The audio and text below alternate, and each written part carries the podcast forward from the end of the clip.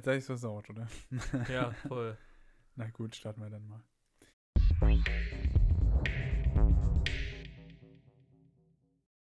Ja, und,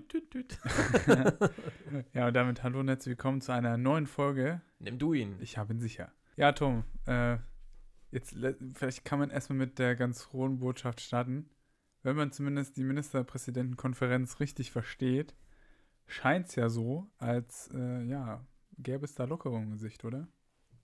Ja, in, in Sicht schon äh, muss man sicherlich schauen, was dann jedes einzelne Bundesland wieder umsetzt, weil äh, die Ministerkonferenz hat ja faktisch für das einzelne Bundesland wiederum nichts zu sagen, weil die einfach nur zusammensitzen und äh, drüber reden, äh, wie sie es machen wollen und äh, jeder macht dann sein eigenes Süppchen und dann fängt halt Bayern an und sagt, oh, wir müssen alle FFP2-Maske tragen und Thüringen sagt, naja, medizinische Masken reichen auch und keine Ahnung, also mal sehen. Also die, die äh, Beschlüsse oder, naja, ich weiß nicht, ob das, also das wird immer Beschlüsse genannt, ich finde, das sind keine wirklichen Beschlüsse, weil man mu- musst dich ja nicht dran halten, ist ja nur so, dass du, sagen wir, ein, ein kreativer Ideenaustausch der Minister, äh, der Minister von den jeweiligen Ländern. Äh, klang sehr, äh, naja, zumindest hat man so ein bisschen äh, das Licht am Ende des Tunnels. Ja, F- Vielleicht, also ist ja auch immer alles in, mit Zahlen verbunden, wie sind die Inzidenzen und wie sind Ja. das und jenes. Und, aber es klingt schon mal so, als könnten wir irgendwann, vielleicht Mitte April, äh, schon wieder ein bisschen Volleyball spielen sogar. Also ja, das wäre so, also jetzt ein, ein kleiner Hoffnungsschimmer, aber zumindest gibt es ja schon erste Sachen, dass man vielleicht ab 22.03., glaube ich, sich äh, draußen mit äh, einer Zehner Team oder irgendwas treffen kann und da äh, ja zumindest gemeinsam Sport macht. hm, Und ich finde persönlich, also im, im Team macht halt auch irgendwelche Kraftsport oder sonst irgendwas macht einfach viel mehr Spaß als Ja. irgendwo alleine oder selbst, ich, also für mich persönlich auch, ich finde auch, äh, dieses Online-Sport ist jetzt nicht unbedingt sehr, ich weiß nicht, du hast halt trotzdem irgendwie immer so eine Distanz und dann quatschen zwei Leute gleichzeitig und du verstehst das nicht. Beim Training äh, kann das passieren und dann kannst du den einen einfach ausblenden oder äh, kannst du auch als oder, Trainer oder einfach- stumm schalten. oder, oder du kannst halt einfach so ein bisschen auch als Trainer bisschen sagen, jetzt halt mal die Gusche ja, ja. bin dran hier. Naja, wie gesagt, das ist halt alles nicht so meins. Äh, Aber man, man merkt auf jeden Fall jetzt schon in vielen, also gerade in den Spitzenverbänden, viel Widerstand jetzt auch, oder zumindest gab es jetzt den offenen Brief des Deutschen Volleyballverbands an den Innenminister Seehofer. Dann gab es jetzt von Seiten des äh, DOSB auch ganz viele Initiativen wieder, die ja aber schon seit Monaten fordern, dass, ähm, dass es wieder mehr in den Sport auch gehen kann, der ja auch ja, Gesundheitsförderung betreiben kann, also eigentlich der Pandemie dienlich ist und nicht unbedingt ja, dagegen wirkt. Aber wir sind mal gespannt. Ein bisschen Hoffnung hast du recht, haben wir auf jeden Fall. Ja, morgen wird, wird was, bin ich mal sehr gespannt. Ich wurde eingeladen zum Volleyball-Trainer-Talk. Ja, Also wenn man es jetzt hört, also wenn wir das jetzt hier veröffentlichen, dann ist der schon gewesen. Deswegen kann ich jetzt keine Werbung dafür machen. tja, das ist natürlich extrem doof. Ja. Naja. Es sei denn, du schmeißt das jetzt noch raus. Heute. nee, nee, das ist schon okay. Sonderfolge Volleyballtrainer Norman Hüttner beim Volleyballtrainer Talk. Ja, ich bin, ich bin sehr gespannt. Das organisiert ja hauptsächlich Jan Meyer inhaltlich so ein bisschen in Zusammenarbeit mit dem Volleyball-Freak. Und Thema diesmal wird sein, werden sein Trainingshilfen. Äh, ja, bin gespannt. Er wird uns da einige Trainingshilfen einfach präsentieren und wir sollen darauf reagieren. Bin, ja, bin gespannt. Okay, das klingt interessant und witzig. Mal gucken. Also wer eingeschaltet hat, äh, da, da sehr gut. Und wenn nicht, wird das wenigstens aufgezeichnet? Kann, man sich das, kann ich mir das im Nachgang nochmal angucken? Ja, tatsächlich, stimmt. Das kann man sich im Nachhinein angucken. Also wer es nicht geschafft hat, der guckt auf die, nehme ich an, Facebook-Seite des Volleyball-Freaks. Ich weiß nicht. Also, Ah, du bist ja Werdet ihr schon super finden, ihr seid informiert, ja. ja, ihr seid da, ihr seid da technisch versiert. Wer diesen Podcast findet, der findet alles. Du bist wieder mal super vorbereitet, ja. Also ich meine, von mir sind das die Leute erwartet, aber von dir äh, ja, warum, ja, ich weiß, wo es live kommt. Live kommt es auf Facebook und YouTube. YouTube. Ja. Mhm. Aber wo es jetzt on demand ist, kann ich nicht sagen. Ich nehme aber an, auf Facebook und YouTube. Ah. Ich erkenne ein Muster. Ja, ne? naja, also gut. Kann ich ja dann in der nächsten Folge mal berichten. Oder ihr habt es halt gesehen, dann brauche ich auch nichts berichten. Mhm. Klingt nach einem Plan. Ja, DVV-Pokalfinale ist jetzt auch noch ein relativ, jetzt nicht mehr so mega aktuelles Thema. Es ist schon, wenn die Folge rauskommt, anderthalb Wochen her. Trotzdem, ja, haben wir das ja zusammen geschaut. Tom, was denkst du so über die Spiele? Ja, also ich muss immer wieder sagen, äh, Männervolleyball ist halt, also ich bin ja auch selbst ein Mann und spiele selbst Volleyball. Es macht mir mehr Spaß, da äh, selber an den Ball zu gehen, als äh, dazu zu gucken. Und ich finde, es ist auch nicht ganz so, naja, sehenswert ist das falsche Wort, es ist halt ein bisschen schneller, brachialer und dadurch ist es halt nicht, nicht so schön anzugucken, ja. Ähm, da ist halt einfach bei, das, das sehe ich, also das finde ich immer wieder, wenn ich das DVV-Pokalfinale sehe, weil das ist ja wirklich direkt hintereinander und du hast halt diesen Vergleich einfach und dann merkst du immer wieder, das ist halt, auch wenn ich da jetzt äh, nicht unbedingt irgendwie jetzt in irgendwelche Gender-Geschichten eintauchen will oder sonst irgendwas, aber es gibt halt einfach da einen Unterschied. Und das ist halt, weiß nicht, dadurch, dass halt einfach das bei den, das habe ich aber auch als Schiedsrichter äh, gelernt, äh, wurde mir auch ganz klar gesagt, äh, wo ich in der Regionalliga gepfiffen habe, eigentlich bei den Frauen kannst du den Ball mal ein bisschen hinterher gucken. Die spielen, da gibt es ein paar Leute, wenn ich jetzt an äh, Crystal Rivers denke oder sowas, ja, die hat ja auch einen ganz schönen Zug im Arm und die knallt das Ding wahrscheinlich auch mit einer ähnlichen Geschwindigkeit äh, runter, wie das äh, Spieler von den Netzhoppers oder von den äh, United Volleys machen. Aber trotzdem würde ich behaupten, dass viel mehr äh, auch gelegt wird, irgendwelche äh, Tricks äh, gemacht werden, ähnliche Geschichten. Und ja, deshalb kann man das ein bisschen mehr verfolgen. Und bei den Männern wurde auch ganz klar so kommuniziert, äh, du musst eigentlich in die Richtung, wo der Ball geht, hingucken, in der Hoffnung, dass du siehst, ob er drin oder draußen war, weil das mhm. geht so schnell und es ist einfach auch, ist halt einfach eine andere Dynamik dahinter. Ja. Also ich muss sagen, das erste Spiel habe ich noch sehr aufmerksam verfolgt und dann so ein bisschen meine Aufmerksamkeitsspanne zurückgegangen. Deswegen kann ich mich an das Spiel der Männer nicht mehr so richtig erinnern. Was natürlich auf jeden Fall krass war, also bei Schwerin Potsdam war ich mir so sicher, das wird irgendein 3-2-Ding, ja, ja, und es geht irgendwann 2-2 und wer dann das, den dritten Satz, das hat ja auch äh, Grosser äh, ja. geschrieben, ganz klar, also das, da, da kann man sich eigentlich gar nicht positionieren, wer besser ist. Und dass Schwerin da einfach äh, so krass besser war und beziehungsweise auch einfach von Punktetechnisch, auch, auch Potsdam, die, ich weiß nicht, ob das einfach die Aufregung war, ich kann mir das immer als, als Profispieler dann immer gar nicht so, wobei wahrscheinlich ist das noch nicht ganz so professionell, sag ich mal, beim Fußball, dass du da halt einfach aus deinem Bus aussteigst und sagst, na gut, äh, ich ziehe jetzt mal meine 5 Millionen Gucci-Uhr oder weiß ich nicht, ob Gucci Uhren herstellt ab und, und spiele mal ein bisschen Fußball. Also ich glaube schon, dass da einfach, auch einfach, weil die noch relativ jung sind, auch viele, ne? Ja. Äh, dass, da, dass das halt trotzdem Aufregung ist und, und so. Ja, Vielleicht hat, hat aber auch einfach äh, Felix äh, geschafft, in deiner jetzt muss ich mich wieder blamieren, weil ich den Namen nicht weiß, in dieser Theorie, in dieser Stufentheorie, wonach du die Leute trainierst und so, gilt ja eigentlich, gilt das ja nur für Krafttraining, aber weißt du, was ich meine? Wie heißt das ja. denn? Na, du meinst äh, die Superkompensations. Genau, vielleicht hat das auch einfach Felix Koslowski geschafft, die Mädels genau auf dieses Spiel hin, dahin, auf diese, diese Spitze der Kurve zu trainieren äh, so viel zum Teil, dass man das im C-Training nicht mal lernen sollte. Ja, ja. Gut wiederholt. Ich hätte sonst noch ein kleines Wiederholungsquiz für dich gleich, Tom. Oh je. äh, vielleicht hat er es auch einfach das geschafft, wobei man ja immer sagt, das ist, ein, eigentlich, ist ja eigentlich eher eine, eine, Theorie aus, der, aus dem Kraftsport aus dem, und nicht unbedingt aus der, äh, was jetzt so ja. Technik und, und sowas angeht.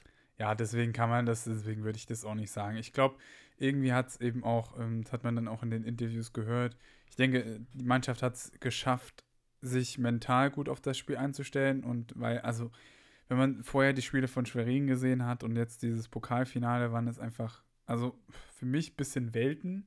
Ja, ich fand jetzt, also ich also will jetzt auch Schwerin nicht zu nahe treten, aber ich hätte gesagt, dass sie jetzt nicht so viel krass besser gespielt haben.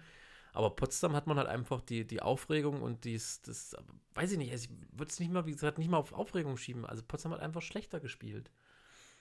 Das auf jeden Fall auch. Also gerade die Stärke von Potsdam war ja vor allen Dingen der Block auch in den Folgespielen, ja. dass das am Anfang gar nicht von passiert. Löchrig, also auf der anderen Seite muss, fand ich, also ich muss sagen, ich habe zwar nicht alle möglichen Spiele von Scherin verfolgt in der Saison, das stimmt schon.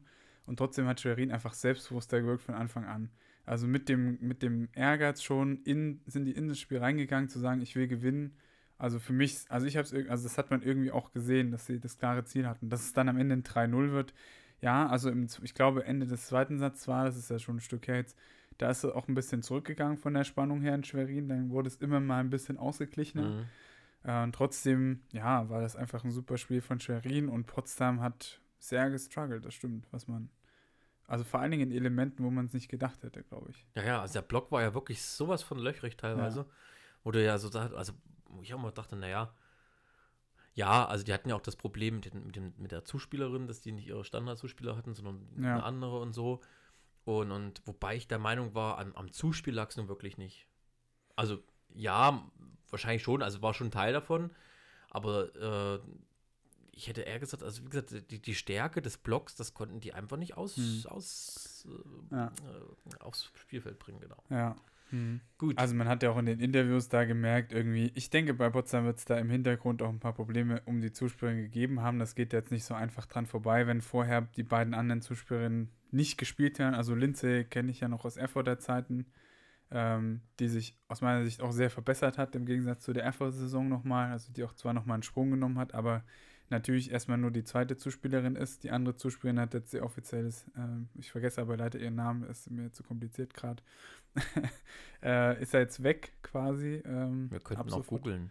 Ja, könnten wir machen, aber Oder uns gescheit auf so einen Podcast vorbereiten. ja, das, das können wir natürlich auch machen, aber dann wäre es nur halb so witzig.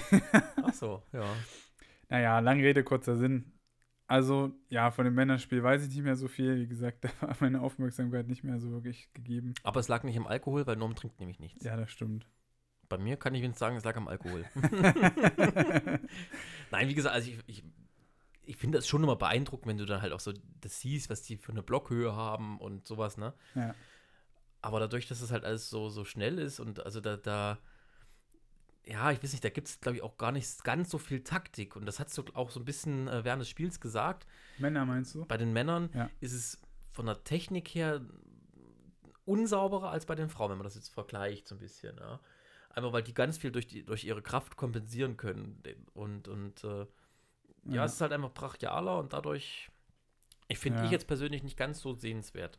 Wobei, wenn ich jetzt überlege, äh, ich gucke ja auch ganz gerne Hammer Eishockey und das guckt man ja eigentlich, weil, und da guckt man eigentlich lieber die Männer als die Frauen, weil bei den Frauen ist es so, die dürfen die Checks nicht ausfahren und einige andere Geschichten. ja. Und deswegen ist das halt nicht so sehenswert und bei den Männern, es geht alles ein bisschen schneller und es ist halt ein bisschen spritziger, so allgemein. ja. Warum das jetzt beim Volleyball anders ist, keine Ahnung. Also es ist einfach auch vielleicht mein Empfinden. Es gibt wahrscheinlich auch einige, die sagen, oh Gott, oh Gott, ich würde mir niemals ein Frauenspiel angucken. Oder Ja. ein Damenspiel oder es ist ja. Ja. auch ja egal zum Schluss, aber naja, wie Ja. gesagt. Ähm, also, ja, Kommen wir zum eigentlichen Thema. genau. Ja, jetzt wo ihr, wo ihr noch mal ein bisschen, äh, vielleicht habt ihr ja auch das Spiel verfolgt. Generell ist natürlich, kann man nur empfehlen, so viel wie möglich sich auch Volleyball anzuschauen. Also es hilft einfach, wenn man viele Spiele sieht, dann sieht man immer besser durch, taktisch und sowas kann man machen. Man sieht äh, zum Beispiel, welche, ja, wie sich auch Techniken über die Zeit verändern. Also wir finden jetzt ja im Frauenvolleyball deutlich häufiger Sprungrotationssaufschläge.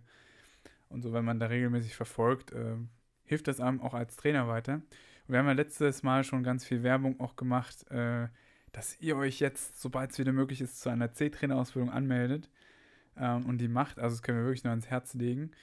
Wir wollen jetzt aber mal den Blick wagen, wie es dann weitergeht.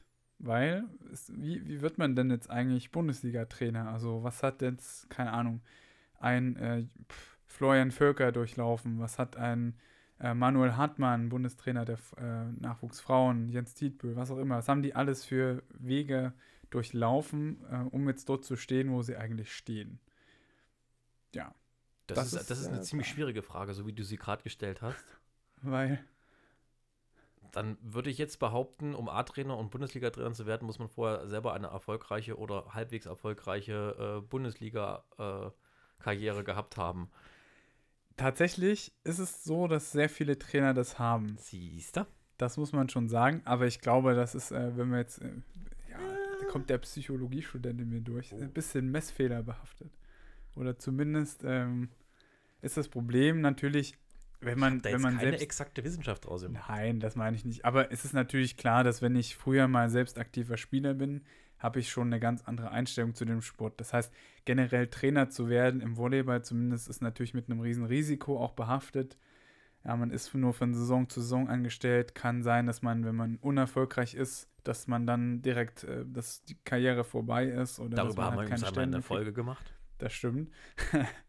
ähm, deswegen, also ist das natürlich risikohaft, aber wenn ich schon mal auf der anderen Seite des Feldes stand, die auch risikohaft ist, ne, als Spieler, dann ist es natürlich äh, eher wahrscheinlich, dass ich vielleicht auch Trainer werde und mich dann hingebe. So. Von daher findet man in der Bundesliga auch sehr viele, die natürlich aktiv gespielt haben. Ja, Felix Kozlowski, glaube ich, bis zweite Liga aktiv oder erste Liga sogar, das weiß ich nicht genau. Was ist da? Ähm, ist der Messfehler? Na, das meine ich, das ist ein bisschen durcheinander gemischt mit diesen, was ich gerade erklärt habe.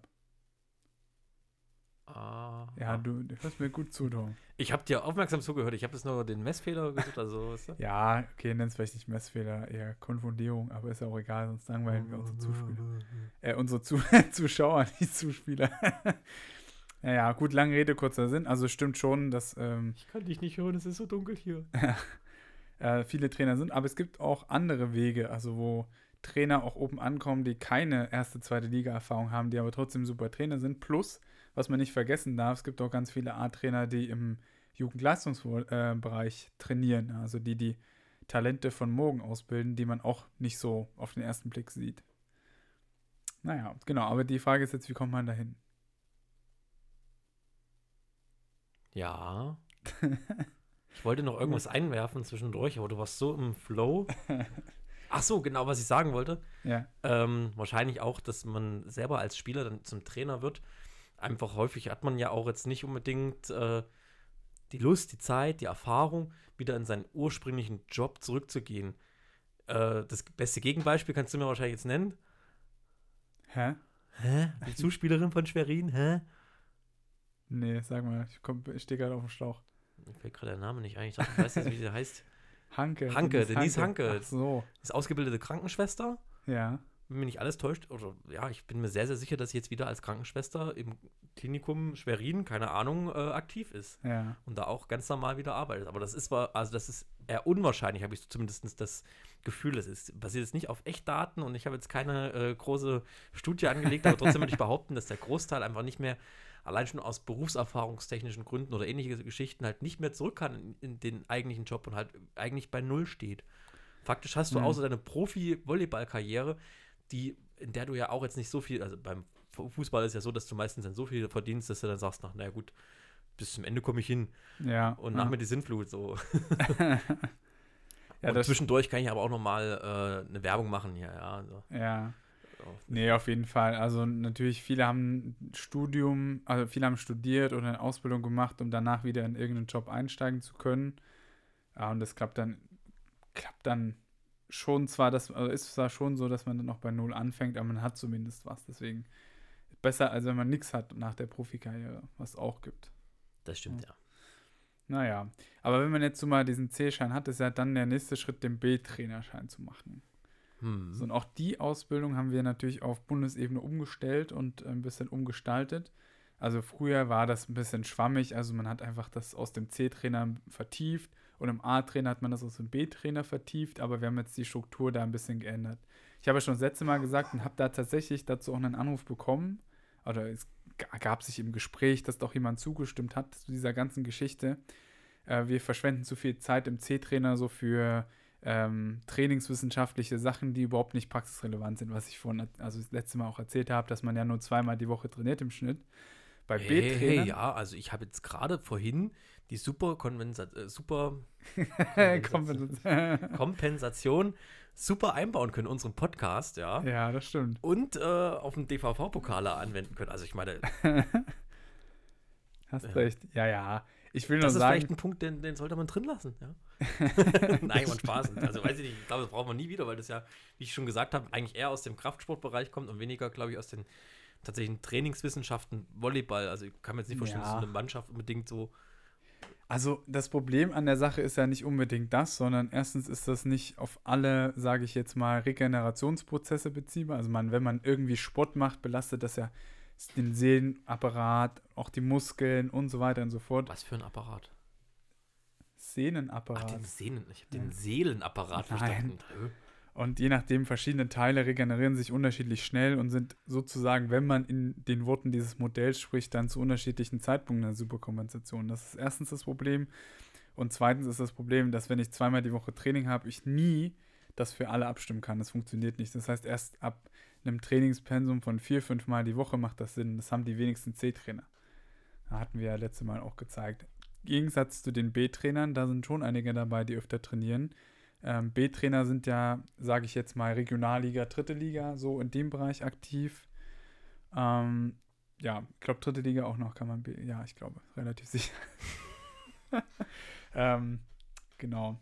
Und, äh, und, in den Bereichen ist es natürlich so, ich habe öfter Training und ich muss auch ein bisschen mehr Ahnung haben von Krafttraining, weil dann einfach Krafttraining relevanter wird. Oder sagen wir Athletiktraining, dazu gehört ja nicht nur Kraft, dazu gehört Schnelligkeit und auch äh, Ausdauer zum Beispiel.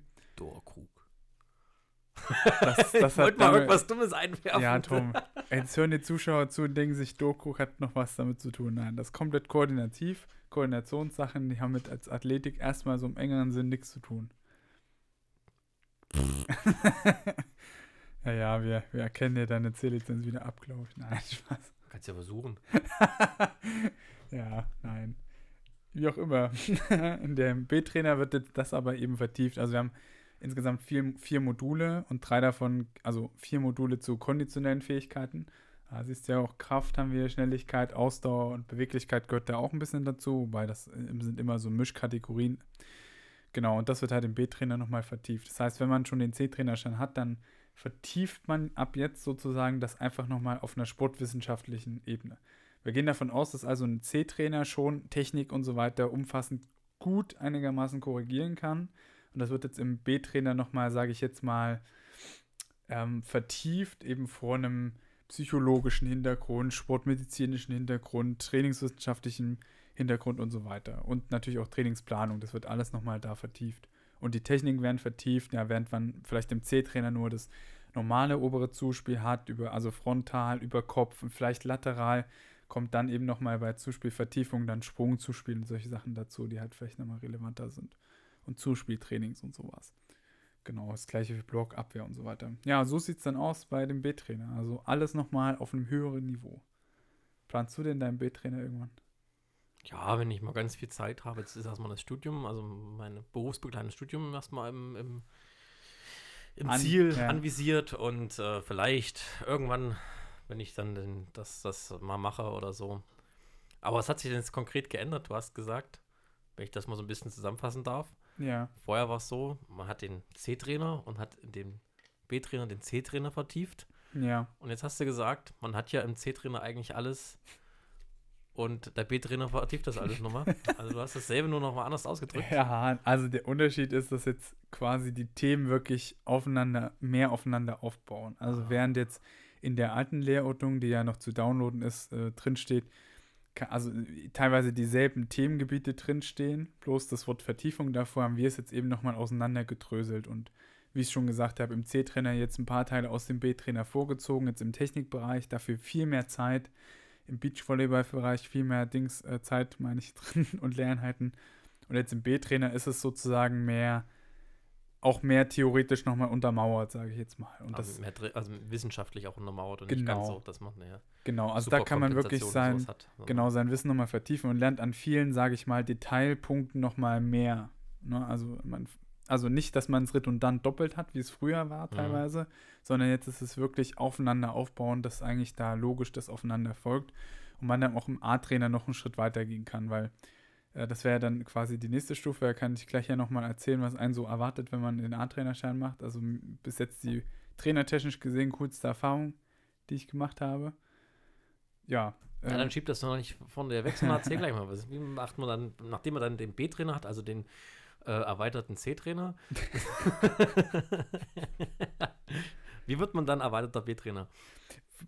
Aber bevor ich diese Frage, es ist super spannend zu erzählen, möchte ich nur eine Sache noch einschieben, was uns sehr, weil uns sehr, sehr viele, also jetzt in meinem Fall mich, weil ich dafür auch Koordinator bin, ich kann jetzt nur für mich reden, viele Nachrichten auch erreichen zum Thema Beachvolleyball. So, und mhm. es gibt immer noch diese, also ich möchte mit ein paar Gerüchten aufräumen. Erstens, es gibt im Volleyball bei uns in Deutschland derzeit nur eine A-Trainer-Lizenz Beach und eine A-Trainer-Lizenz Halle. So, und sonst gibt es keine Beach-Lizenz. Das gibt es nicht. Also ich kann keine C-Trainer Beach machen oder B-Trainer Beach. Wenn das irgendwelche Landesverbände anbieten, ist es Quatsch, das funktioniert nicht, das gibt es nicht. Dazu müsste nämlich erstmal von Seiten unseres Verbandes dafür eine Konzeption eingereicht werden beim Deutschen Olympischen Sportbund und die gibt es nicht. Ja, aus folgendem Grund. Äh, es gibt Landesverbände, die oft sagen, ja, Beachvolleyball, wir möchten eine Qualifikation machen, also eine Ausbildungs Ausbildungsgang schaffen dafür. Und wir haben auch ganz, ganz viele Teilnehmer. Und dann gibt es aber auch sehr viele Landesverbände, die sagen, wir haben kaum Leute, wir kriegen so kaum schon C-Trainer-Lehrgänge voll. Das hat sich, wenn ich jetzt so rumhöre, ein bisschen relativiert. Also die C-Trainer kriegt man schon voll. Aber wenn ich jetzt einen C-Trainer Halle und noch Beach anbieten soll, schaffe ich das gar nicht. So viele Teilnehmer habe ich nicht. Und deswegen sind wir da schon seit zwei Jahren so ein bisschen, ist das, es ist auch ein bisschen hängen geblieben, muss man sagen, in den Verhandlungen. Es gab mal Initiativen, es wurde eine Arbeitsgruppe gegründet. Die Arbeitsgruppe hat aber dann nie getagt, leider. Äh, so lange Rede, kurzer Sinn. Also gibt es deswegen keine, keine Ausbildung B und C und auch keine Zusatzqualifizierung, offiziell zumindest. Es gibt Landesverbände, die es aufstellen, aber am Ende nützt es einem jetzt im Moment nichts. Das heißt, da sind wir auch dran, noch da eine Lösung hinzukriegen, weil der Bedarf größer wird. Ne? Gerade so Beachcamps und so. Naja. Vielleicht will sich ja auch der ein oder andere Trainer dann im Beach fortbilden. Das geht halt im Moment nicht wirklich, außer durch die A-Lizenz. Und die ist schweineteuer. Muss man schon so sagen. Warum hast du so auf mich gezeigt? Wie jetzt? als, hätte, als hätte ich Interesse daran. Nö, gar so, nicht, weiß okay. ja nicht. ja, also so ist leider der Stand der Dinge. Da haben wir ordentlich Nachholbedarf, eben weil, merkt man ja selbst mit neue Beach-Ordnung und was weiß ich nicht alles. Beach, pros, wie heißt das? Prosperiert. Nee, wie sagt man? Wie auch immer, gedeiht. Weiß nicht, was Genau, Beach prostituiert sich. ja. Gut, danke, Tom. Jetzt können wir das hier auf gar keinen Fall mehr. Müssen wir als Ü18 kennzeichnen. ja, Gut. Wie auch immer. Also, wie wird man jetzt aber A-Trainer? Also, man muss ja sagen, erstmal bewirbt man sich. Und dazu muss man ein paar Unterlagen halt einreichen. Also, es ist nicht so, dass ich einfach mich anmelden kann, sondern ich muss mich über meinen Landeslehrwart bewerben muss da so Unterlagen hinschreiben, muss in anderen zehn Stunden bei einem Bundesligisten mal hospitieren. Und muss auch sagen, also generell, ich habe damals einen Teil bei Erfurt hospitiert, ähm, bin dann aber nach Suhl gewechselt und habe dort weiter hospitiert. Äh, war super cool bei Han Abing damals. Weiß nicht, ob der dir noch was sagt. Ein Niederländer. Also ich sehr, sehr nett. keine Namen merken. Ich bin froh, dass ich meinen weiß. Horst. So. Na gut, dann müssen wir das noch auf dem, auf dem Cover ändern, oder? für die Folge machen wir mal ein neues, äh, neues Cover und dann schreiben wir Horst und Norman hin. Nee, ich habe dich gemeint, Horst. Ach so. okay, Tom und Horst, dann bin ich Horst. Ja. ja. aber was richtig cool bei Han Abing war, war, ich war dort nur hospitieren und dann hat er mich plötzlich nach Münster mit so einem Auswärtsspiel mitgenommen. Das war cool. Als? Co-Trainer, der Co auf der Bank sitzen darf. Ach, du durftest sogar auf der Bank sitzen. Und ich durfte die Auswechslung machen. Das war für mich richtig stressig. Wie viele Auswechslungen gab es denn? Eine? Nee, schon ein paar. Ach ja, nee, also war cool. Was und, musst du denn da machen? Da musst du die richtige Karte. Äh, ja, die, die Tafeln raus und in Münster, man muss wissen, Münster hat mit Abstand die größten Tafeln. Die sind gefühlt so. Das haben jetzt alle gesehen im Podcast. Habt ihr gesehen, wie groß? So. so da war nämlich nicht nur so, sondern so. Ja, sind schon groß. Sag mal, es A3, A5? Ja, A so größer als A4, würde ich sagen. Also A3. Ja, so etwa. Ja, gut. Ja, A3. Ja, ich muss gerade überlegen, aber A5 ist ja kleiner als A4. Ja, das ist richtig. Ja, genau. Okay. Naja, und also man bewirbt sich dann und dann ist es so wie als Lehrausschuss, in dem ich ja auch drin bin. Also als ich mich beworben habe, war ich da nicht mit in der Entscheidung involviert, logisch, aber äh, wir entscheiden dann sozusagen, wen wir annehmen und wen nicht. Also die Landesverbände stellen dann so eine Prioritätenliste äh, und oftmals gibt es mehr Anmeldungen als Plätze und dann muss eben entschieden werden, wen man aufnimmt, wen nicht. Und unser Verantwortlicher für die Ausbildung, äh, Dr. Jimek, ähm, der macht Vorschläge dann schon, darüber diskutieren wir dann, entscheiden dann, wen wir quasi annehmen. Genau, und die, die auserwählten 26, glaube ich, sind es dann entweder Trainer, die normal C-Trainer und B-Trainer gemacht haben und dann zum A-Trainer gekommen sind. Es gibt aber auch immer eine bestimmte Anzahl an Plätzen so für lang, langjährig verdiente National- oder Bundesligaspieler. Mhm. Ja, also zum Beispiel, pff, keine Ahnung, wer war da bei uns dabei. Ich glaube, Lisa Thomsen ist über den Weg gegangen. Ich weiß ja nicht, ob die vorher auch C- und B-Trainerausbildung gemacht hat. aber man weiß ja, sie ist bekanntes Gesicht, ewig lange in der Bundesliga vertreten gewesen. Ähm, ewig lange auch Nationalspielerin gewesen, oder zumindest phasenweise. Ich weiß aber, sie war auf jeden Fall Nationalspielerin. Oder Also phasenweise. die hat sich auf jeden Fall äh, auch logischerweise damit schon verdient, hat da auch eine Riesenexpertise. Also übrigens auch äh, sehr sympathisch, sehr strukturiert und äh, gerade ja in der Babypause.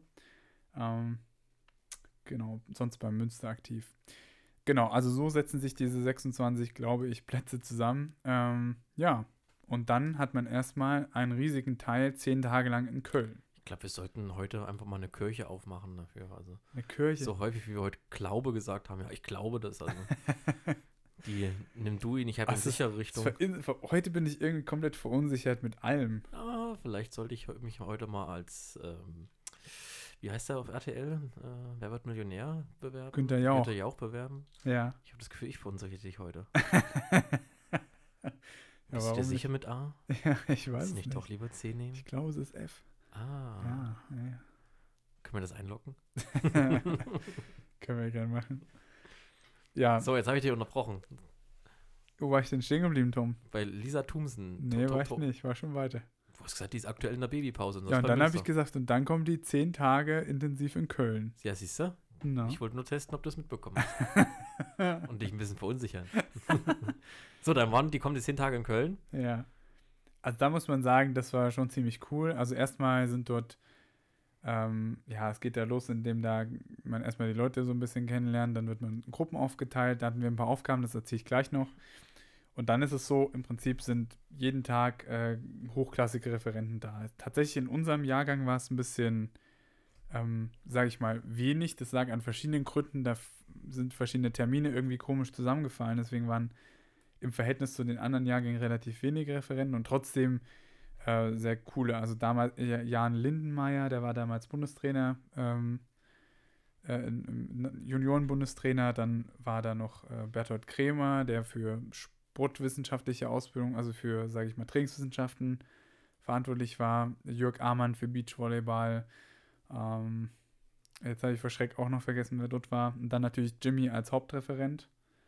Ähm, genau, die waren dann dort da und dann hat man sehr, sehr intensiv gearbeitet. Also, genau, ich kann da gleich nochmal ins, ins Detail gehen. Aber im Prinzip war so, man musste dreimal innerhalb dieser zehn Tage hat man eine Lehrprobe gehalten. Also, weil dort in Köln trainiert der äh, DSH Snowtracks Köln, also die Mannschaft der Deutschen Sporthochschule. Mhm.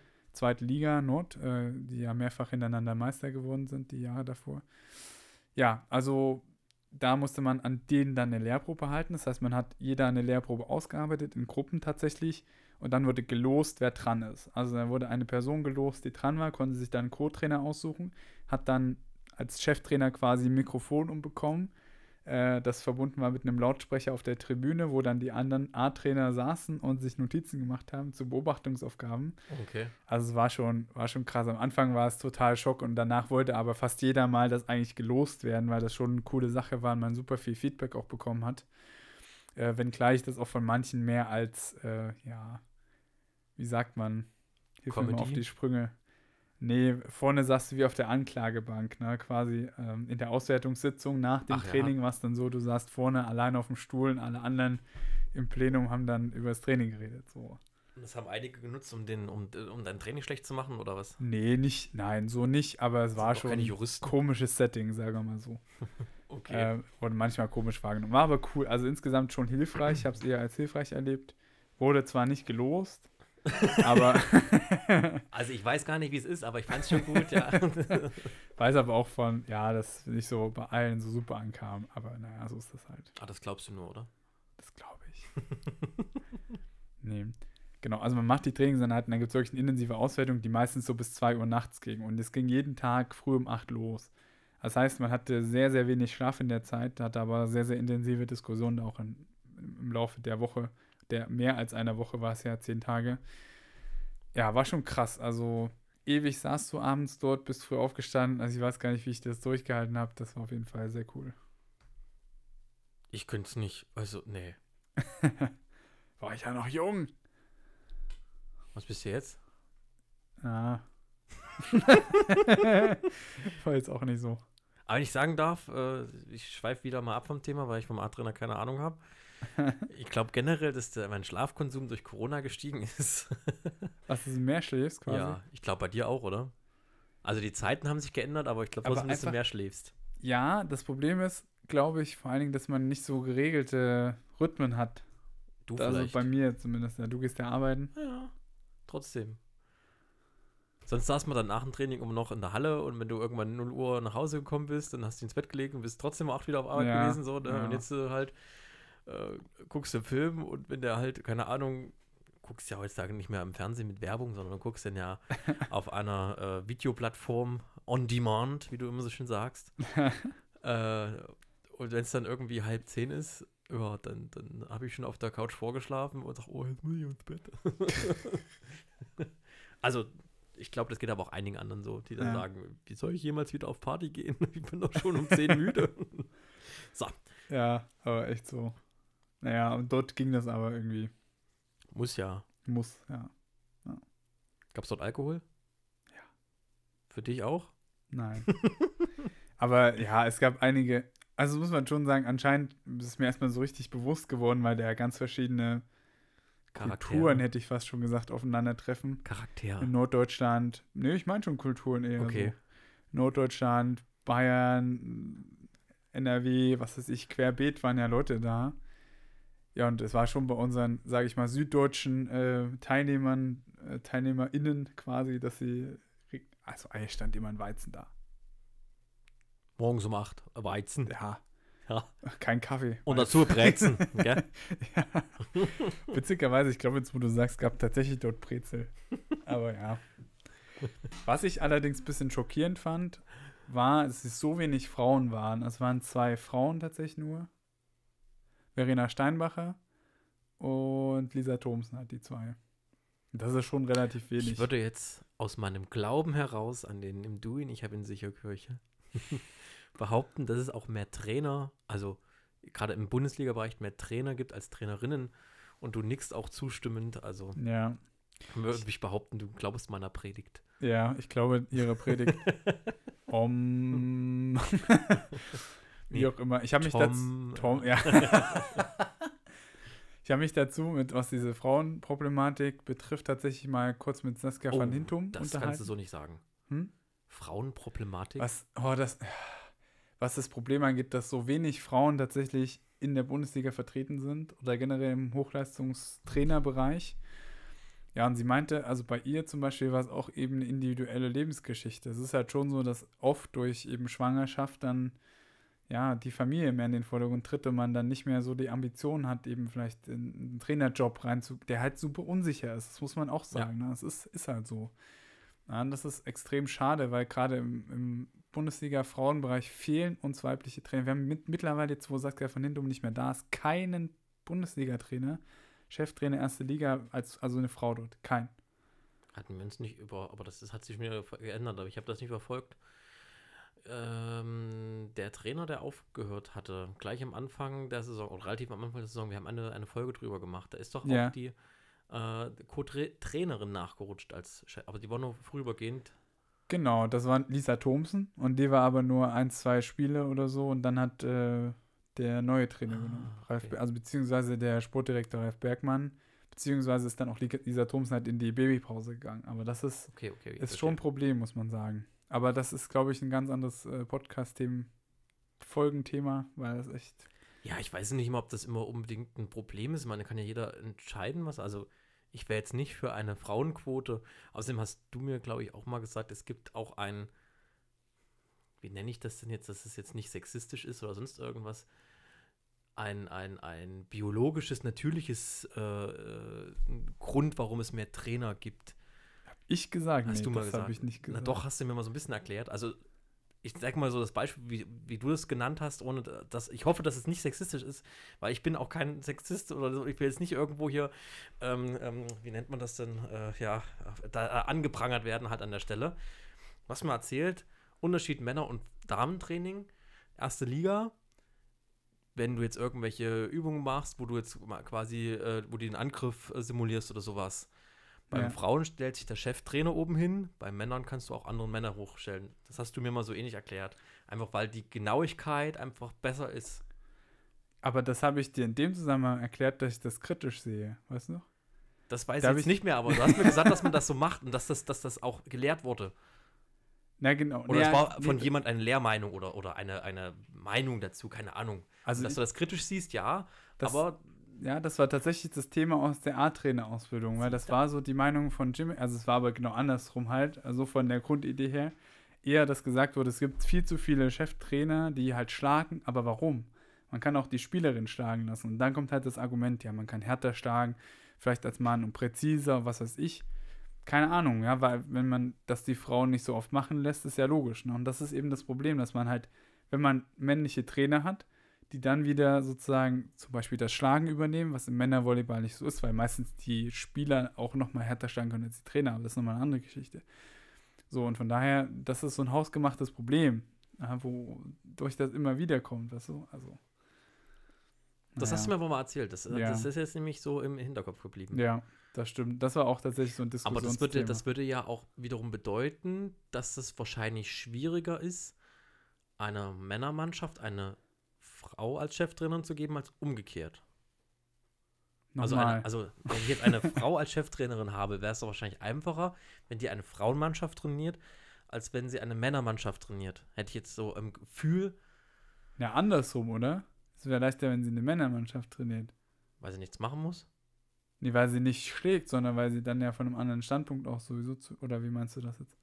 Naja, aber wenn die Frauen auch selber quasi schlagen sollen, dann Ja. ist, na gut, dann wäre es eigentlich egal. Ja, ist ja, Ja. egal. Jetzt, wir haben sie irgendwo Ja, verrannt. aber genau, ich glaube, das ist nochmal so ein ganz anderes Thema für sich, weil das halt kompliziert ist und dadurch, dass wir so viele Männertrainer haben, ist halt schwierig, da Ich irgendwie. bin so froh, dass wir doch relativ wenige Zuhörer haben, weil ich wäre wahrscheinlich jetzt hier als Nein. Sexist und sonst irgendwas abgestempelt oder sowas. Ja, es ist, ist halt insgesamt ist halt so ein wirklich schwieriger, ja, weiß ich nicht. Mittlerweile wir ich müssen, ein- ja, Genau, also deswegen auch gerade, also wir haben allerdings zum Beispiel bei uns im Verein sehr, sehr viele weibliche Trainer. Rinnen. Ja, Trainer, ja. Komm.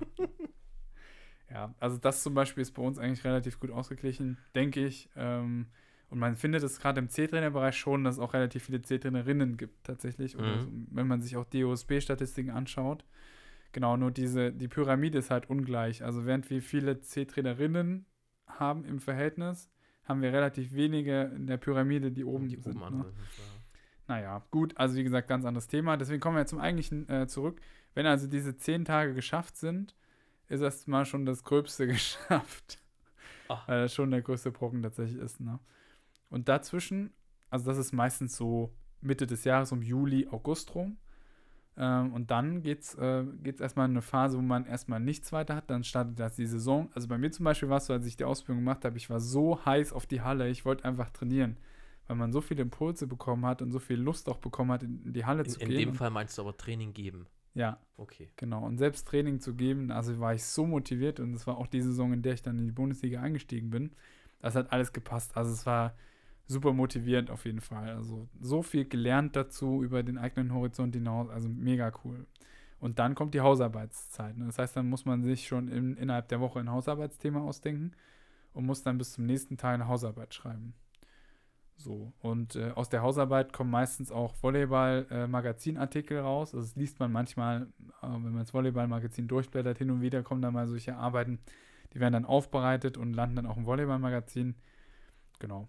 Ähm, mein Thema war ein bisschen anders, als es normal ist. Also ich habe mich halt sowieso schon mit der Lehrordnung beschäftigt, deswegen hatte ich ein Thema, was in die Richtung geht, während andere sich den höchsten nationalen Jugendbereich angeschaut haben, also deutsche Meisterschaften und wie oft kommt welche Technik vor. Die haben dann sich spezielle Themen äh, rausgepickt, um da einfach den, den sage ich jetzt mal, um das ganze Thema rauszufinden. Schauen sich dann halt Videos an. Wir hatten super spannende Themen und die werden dann im zweiten Teil präsentiert. Und der ist immer um das Pokalfinale. Und das Pokalfinale ist meistens im Februar. Jetzt haben wir auch ein bisschen später. Nee, es war noch im Februar, ne? Ende Februar, glaube ich, war das, ne? Ja, Ist auch egal. Jedenfalls hat man dann von Freitag bis Montag um das Pokalfinale rum den zweiten Teil. Und da kommt das, wovor jeder Angst hat, die schriftliche Prüfung. Dum, dum, dum. genau. Du guckst mich immer so an und machst eine Pause. Ja, weil ich nicht immer die ganze Zeit reden will. Vielleicht hast du irgendwas. Was, was soll ich dazu noch. sagen? Ja, die, ich nicht. die schriftliche Prüfung. Und Ja, warum wird die gefürchtet? Also es ist so, dass man 100 Punkte kriegen kann und muss mindestens 75 Prozent, nee, 70 Prozent, Wie viele Punkte brauchst du denn? Dann kann man das ausrechnen. bei 100, ja, Bei ich 100 weiß gerade nicht mehr, ob es 70 Punkte waren. Ich weiß nur noch, ich war gerade so an der Grenze drin. Weil, also das Problem ist nicht unbedingt, dass es super schwer ist. Also es ist schwer, also jetzt von der Aufgabenschwierigkeit her ist es nicht so super schwer. Das sind jetzt, ich meine, so viele Aufgaben kann ich jetzt nicht spoilern. Eine kann ich ja mal nennen. Man sollte zum Beispiel, ja, ich weiß nicht. Erklär mir einen Spieler aus dem HF angreifen. Genau, man musste zum Beispiel eine Übungsreihe zum Mittelblocker auch mal aufzeichnen. Also nicht zeichnen unbedingt, man hätte auch Skizzen dazu machen können, aber aufschreiben, wie man irgendwie zum Beispiel den Doppelblock äh, dazu hinführen kann, zum Beispiel. Ähm, ja, also solche Aufgaben sind das. Das heißt, sie sind an sich nicht so schwierig, aber was halt das Schwierige ist, ist die Zeit. Das heißt, man hat mega viel Zeitdruck. Ähm, und das ist das meist, äh, das ist das, wo die meisten dran scheitern. Deswegen hat man auch meistens, also haben wir meistens Durchfall, Durchfallquoten von um die 50 Prozent, wenn nicht höher. Ähm, weil eben die Zeit so knapp bemessen ist. Und deswegen muss man sich da von vornherein klar sein, dass man schreiben, schreiben, schreiben, schreiben, schreiben muss. Ja. Aber macht das denn Sinn, Was? na, unter Zeitdruck das Ganze zu machen? Das ist äh, eine gute Frage. Weiß ich nicht. Ja, du hast auch so ein bisschen Pädagogik in deinem Studium drin gehabt. Ja, für mich jetzt halt schwierig. Also natürlich, Zeitdruck macht's. Also ich persönlich finde, dass man da ganz viele Trainer auch vielleicht nicht durchkommen lässt, die es eigentlich können, aber die halt nicht so schnell im Aufschreiben sind. Deswegen, ich sehe es schon kritisch. Bin aber auch der Meinung, dass es eigentlich auch machbar ist für Trainer, die sich damit auseinandersetzen, weil ich glaube, der Sinn ist, dass man sich wirklich mit dem Lehrbuch auseinandersetzt, das auch durchliest und dass man, ne, dass man auch gelesen hat. Und das wird damit abgeprüft, dass man sich mit diesen Inhalten nochmal vertiefend auseinandersetzt. Von daher, ja, zwiegespalten. Also das Format, weiß nicht, ob das so super optimal ist. Auf der anderen Seite misst schon wahrscheinlich ganz gut, dass es es messen soll. Und dann gibt es keine äh, richtige Lehrprobe nochmal. Nee, tatsächlich, die gibt es gar nicht. Aber warum? Ja, pff. normalerweise hast du ja schon C und B in dem Bereich das durchlaufen. Naja, trotzdem musst du ja sagen, dass du einmal mit, also, also, jetzt die Aufgabe, die du genannt hast, beispielsweise, finde ich persönlich für einen A-Trainer nicht als sinnvoll. Mhm. Weil du bist als A-Trainer fähig, erste, zweite Bundesliga zu trainieren oder halt auch die Spitzensportler der Jugend, sage ich jetzt mal, ne? Die müssen das ja eigentlich schon wissen. Also müsste man ja eigentlich, also finde ich, eine Aufgabe stellen, die darauf aufbaut. Ja, also es gibt ja noch eine andere Prüfung, eine mündliche Prüfung. Okay? Die gibt es auch noch. Äh, die ist dann der dritte Teil, die ist dann im Mai meistens. Und da wird nochmal querbeet alles Mögliche gefragt. Da kann es auch mal sein, dass man vor solche Problemstellungen gesetzt wird, was passiert, wenn bei Spieler XY das ist, wie soll man da jetzt mit umgehen oder so. Also das wird da nochmal äh, ein Was bisschen denn detaillierter das, abgefragt. das, das, das und da, wa- wa- was wird da gefragt, so als Beispiel? Technikfehler oder sowas. Ja, welche, welche Fehler zum Beispiel dann bei bestimmten Sachen gemacht werden können, was kann man dagegen machen. Oft werden auch dann querbeet nochmal psychologische Sachen gefragt. Ich weiß noch, meine Einstiegsfrage war so allgemein, äh, dass ich total durch den Wind war. Meine Einstiegsfrage in die mündliche Prüfung war, Was was muss man beim Training, bei der Trainingsplanung beachten? Alles. Chuck Norris. Ja. Keine Ahnung. Da war ich auch ein bisschen verwirrt. Also man, es wird aber meistens so eine offene Frage gewählt, damit man sich dann zu einem bestimmten Thema hinarbeiten kann. Und so war es dann auch. Aber ja, ich dachte mir erstmal, ja, sagst du erstmal was, okay, fängst mal bei Jahresplanung an, arbeitest dich dann bis zur Trainingsplanung durch, aber da kannst du ja irgendwie zwei Stunden drüber reden. Aber man wird dann unterbrochen und wie es halt so in normalen mündlichen Prüfungen auch ist, man wird dann halt geleitet, so. Genau. Aber die Hausarbeit hat man ja auch noch, auch da setzt man sich ja vertiefend mit Volleyballinhalten auseinander. Und die Frage ist immer, ab einem bestimmten Niveau, wie gut kann dann noch sozusagen die Lehrprobe zwischen guten und schlechten Trainern unterscheiden?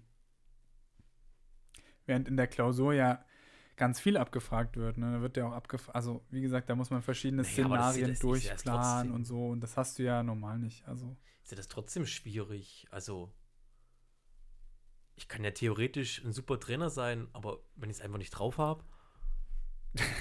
Wenn ich es einfach nicht drauf habe, den Leuten das beizubringen und zu sagen, ja. oder halt die Fehler nicht sehe, ich kann ja, also, weiß ich nicht, wenn ich jetzt sage, ich, ich theoretisch weiß ich, wie jetzt die Grundtechniken sind und wo die äh, Schlüsselpunkte sind und sonst irgendwas ist. Aber wenn ich das am, am äh, realen Objekt einfach nicht erkenne, was der falsch macht, dann, dann, dann weiß ich nicht. Ich finde das schwierig. Ja. Ich finde das, das finde ich schwierig. Ja, also ich denke auch, es könnte, können sicherlich bessere Prüfungsformate da gemacht werden. Also ich denke da an so Prüfungen, wo man vielleicht irgendein Video zeigt von der fehlerhaften Technik und der Trainer muss dann drauf irgendwas schreiben und sagen, das und das ist falsch, das wird er in der Reihenfolge korrigieren. Sowas. Zum Beispiel. Na, das könnte ich mir schon vorstellen, dass es da auch bessere Formate gibt. Andererseits. wie bei der Fahrschule so. Du fährst an eine Kreuzung ran. Wer hat jetzt Vorfahrt? Ja. Aber so ist ja die Trainingspraxis, da hast du schon recht, ne? Also. Ja. Danke. Deswegen, ich, das, deswegen das ist auch der Grund, denke ich, warum der Zeitdruck so da ist. Der macht schon Sinn, weil im Trainingsbetrieb kann ich auch nicht jetzt erstmal, naja, also da muss ich jetzt mal im Lehrbuch nachschauen und da muss ich mich jetzt nochmal fünf Minuten ja beraten. Nein, also, aber. Sondern das muss tak, tak, tak, tak on point kommen, ne? Naja. Naja. Kann man drüber streiten. Und jedenfalls, das sind die drei Teile. Also, man schaut sich dann das Pokalfinale an. Tatsächlich das Pokalfinale, damals, es war Wiesbaden gegen Dresden, habe ich nicht viel mitbekommen. Weil man hat sozusagen Beobachtungsaufgaben. Sozusagen. Ja. Und äh, muss ich, also ich hatte zum Beispiel Trainerverhalten. Wir haben uns beim Trainerverhalten halt die Laufwege angeschaut, was in Auszeiten genommen sind, was ist, ich weiß es gar nicht mehr im Detail. Und da ist natürlich dann schon, naja, wie soll ich sagen, da guckst du halt nur auf den Trainer, nicht aufs Spielfeld. Ich habe die ersten zwei Sätze überhaupt nicht mitbekommen. Ich wusste gar nicht, wie es steht. Also. Was schon vorbei? Ja, ja. ja. Aber wenigstens das, äh, den letzten Satz durften wir mal schauen. Ich glaube, das waren 2-3-0 Klatschen tatsächlich. Schon ein Wetter. Ja. Deswegen einen Satz konnte man dann noch sehen. Ich weiß es gerade nicht genau. Ähm, naja. Ja, war das nicht dieser. Hat der Dresden oder Dings gewonnen? Das hat Dresden gewonnen. War das nicht da, wo die alle Pipi in die Augen hatten und so? Nee, das war später. Das, das war letztes Jahr. Okay. 2020. Ja, ich habe das alles. Ich habe 2018, glaube ich, die Prüfung gehabt. Ja. Glaube ich. und mit diesem Glauben. Nein, wir möchten natürlich auch nochmal äh, werben dafür, auch wenn ich jetzt ein bisschen äh, äh, der Crumpy-Teil heute war. Äh, natürlich möchten wir werben, dass viele äh, Trainer ausgebildet werden. Das kommt natürlich auch dem Sport einfach zugute. Und ähm, zum Schluss ist, steigt auch einfach generell äh, die Qualität natürlich innerhalb des Vereins, nimmt auch, also nicht innerhalb eines Vereins, sondern wenn man generell mit den Qualitäten einfach hochgeht was die Trainer angeht, kann man natürlich auch in Deutschland weit quasi da auch ein bisschen, naja, die Qualität hochsetzen. Wenn, wenn wir uns halt einfach im internationalen Vergleich stellen, sind wir trotzdem noch relativ, also nicht von der Trainerausbildung her, aber von den Mannschaften her und sowas sind wir doch relativ schlecht. Das hat natürlich auch ganz viel mit Geld zu tun und dass wir halt natürlich auch Profispielern nicht die Karriere bieten können, vielleicht wie es in Amerika, in Italien, in äh, zum Beispiel auch China ist, weil das halt einfach da Nationalsport ist und da so gehypt wird wie Fußball, wobei ich immer, na gut, das, aber das haben wir schon mal erzählt, dass man das nicht nachvollziehen kann, warum Fußball so gehypt wird, aber wahrscheinlich braucht man da einfach nicht ganz so viel. Naja, ähm, genau, also wenn es einfach wäre, hieß es Fußball. Äh, zack, nochmal ein paar Follower weniger. Genau, jetzt müssen wir uns ein bisschen beeilen, weil in, in zehn Minuten geht nämlich das Spiel los, das wir uns angucken wollen. Ja, das, das Thüringen-Derby. Erfurt gegen Suhl. Ja, wobei eigentlich, ach, ich weiß nicht, ich kann es mir, also es, Suhl war in letzter Zeit so arrogant, dass ich das eigentlich nicht wünsche, aber ich habe trotzdem das Gefühl, dass sie das dominieren werden. Kann ja. mir aber auch vorstellen, dass einfach Erfurt sagt, wir packen jetzt hier mal unsere 200, 300 Prozent aus und äh, äh, unwahrscheinlich, aber es ja. könnte, aber ich würde ich es dir mindestens gönnen, einen Satz oder von mir ist auch das ganze Spiel, würd, ich würde es ihm gönnen. Einfach ja. so als, als dieses, also ich weiß, dass das in letzter Zeit, also weiß nicht, ich verfolge Zul nicht so aktiv, aber auf Instagram kriegt man ja doch das ein oder andere mit und dann denke ich, geht auch selbst auf Instagram, das finde ich, geht überhaupt gar nicht. Gibt es auch einiges, äh, gab es auch einige Diskussionen oder, oder Bashing oder keine Ahnung, wie man das nennt, äh, gegen, den, gegen das Schiedsgericht, weil es halt kritische Entscheidungen gab oder sonst irgendwas. Und das finde ich hat halt auch einfach halt, egal ob es nun Marketing ist oder nicht, hat einfach da nichts zu suchen. Hm. Äh, auf der einen Seite schreiben sie, wahrscheinlich weil sie es müssen, äh, vielen Dank den Schiedsrichtern und sowas, ja. Ja. Und auf der anderen Seite machen sowas. Es ist, also man muss ja auch immer sagen, die verdienen jetzt damit nicht ihren kompletten Lebensunterhalt, die Schiedsrichter. Es ist nicht wie beim Fußball Ja. und machen das trotzdem aus einer großen Überzeugung heraus, auch weil es einfach, weil das ein geiler Sport ist und weil sie da richtig Bock drauf haben. Hm. Und dann finde ich halt immer, gerade auch in so hohen hochklassischen Bereich, das sowas zu machen, das ist halt, Ja. passt halt nicht, das geht halt nicht. Ja, auch wenn es vielleicht, auch, auch wenn man, man kann auch als Schiedsrichter mal einen scheiß Tag haben, aber wenn man da halt einfach für den Tag verpflichtet ist oder sonst irgendwas, was willst du denn machen? Ja. Ja, ich, ich finde auch, dass wie Suhl gerade aktuell damit umgeht, ein bisschen kritisch.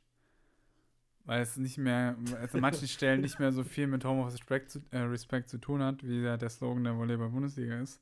Ich finde es mal Andererseits- ich, ich hau immer so meine Meinung, Meinung raus und hau die Leute direkt vom Kopf und du kommst um die Ecke, ja, jetzt, ich finde das jetzt auch kritisch. So, du willst Ja, die Leute immer so. Ja, andererseits kenne ich halt auch einige von dort und weiß halt auch, dass einerseits ähm, da auch ein bisschen, sage ich mal, interner wieder, also zum Beispiel mit diesen ganzen Bemerkungen rund um dieses, äh, wir heißen unsere Gäste aus Weimar West willkommen. Das war ja so ein Spruch, der da in der Sula Wolfsgruppe gefallen sein soll, als Erfurt Okay, war. ja.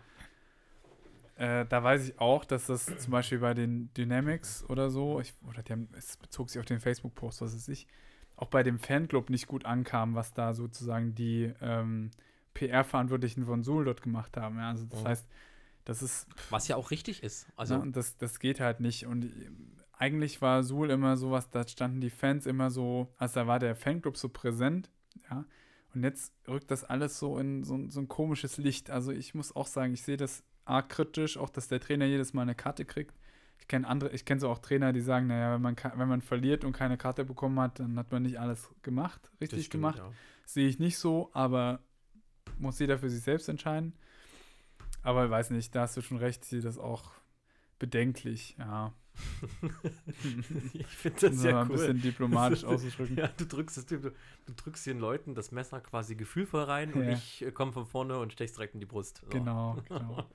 Und ich suche noch ganz sanft die Hauptschlagader und drin. Nein, Ja. Gut, So ja, viel viel Spaß mit dem. Kopfkino und dann ist, nee. Genau. Und äh, wir hoffen, dass wir demnächst eine, eine Kirche aufmachen können, die dann heißt, äh, nimm du ihn, ich habe ihn sicher glaube. Ja. So sieht's aus. Und vielleicht kann man dann sogar im Kirchenbereich Volleyball spielen. Genau. Weil dann ist es ja, ist dann, ist es eine Kirche und nicht, nicht äh, Volley- Volleyball. Also, Das habe ich überhaupt nicht verstanden. Aber ist auch nicht weiter schlimm. na, du darfst ja weiterhin zu Predigten und so darfst Ach ja so. hingehen. So, aber, äh, ja, okay. Der Volley Dome. Der Volleydome. Ah, Okay. Dann müssen wir der Thunderdome in Vielleicht nur noch abschließend für die A-Trainerausbildung könnt ihr euch jetzt noch bewerben bis zum 30. März. Nee, 31. März äh, auf unserer Webseite volleyball-trainerportal.de, dort unter Ausbildung und A-Trainer, da könnt ihr euch entsprechend über euren Landeslehrwart natürlich anmelden, findet aber da jedenfalls alle wichtigen Informationen. Oder ihr schreibt uns, beziehungsweise den Norman, einfach eine E-Mail, wenn ihr wirklich dazu Fragen habt und der kann euch da bestimmt weiterhelfen oder weitere Informationen zukommen lassen. Und jetzt geht auch schon unser Spiel los. In diesem Sinne, wir hören uns in zwei Wochen spätestens wieder. Nimm du ihn. Ich habe ihn sicher. 剧。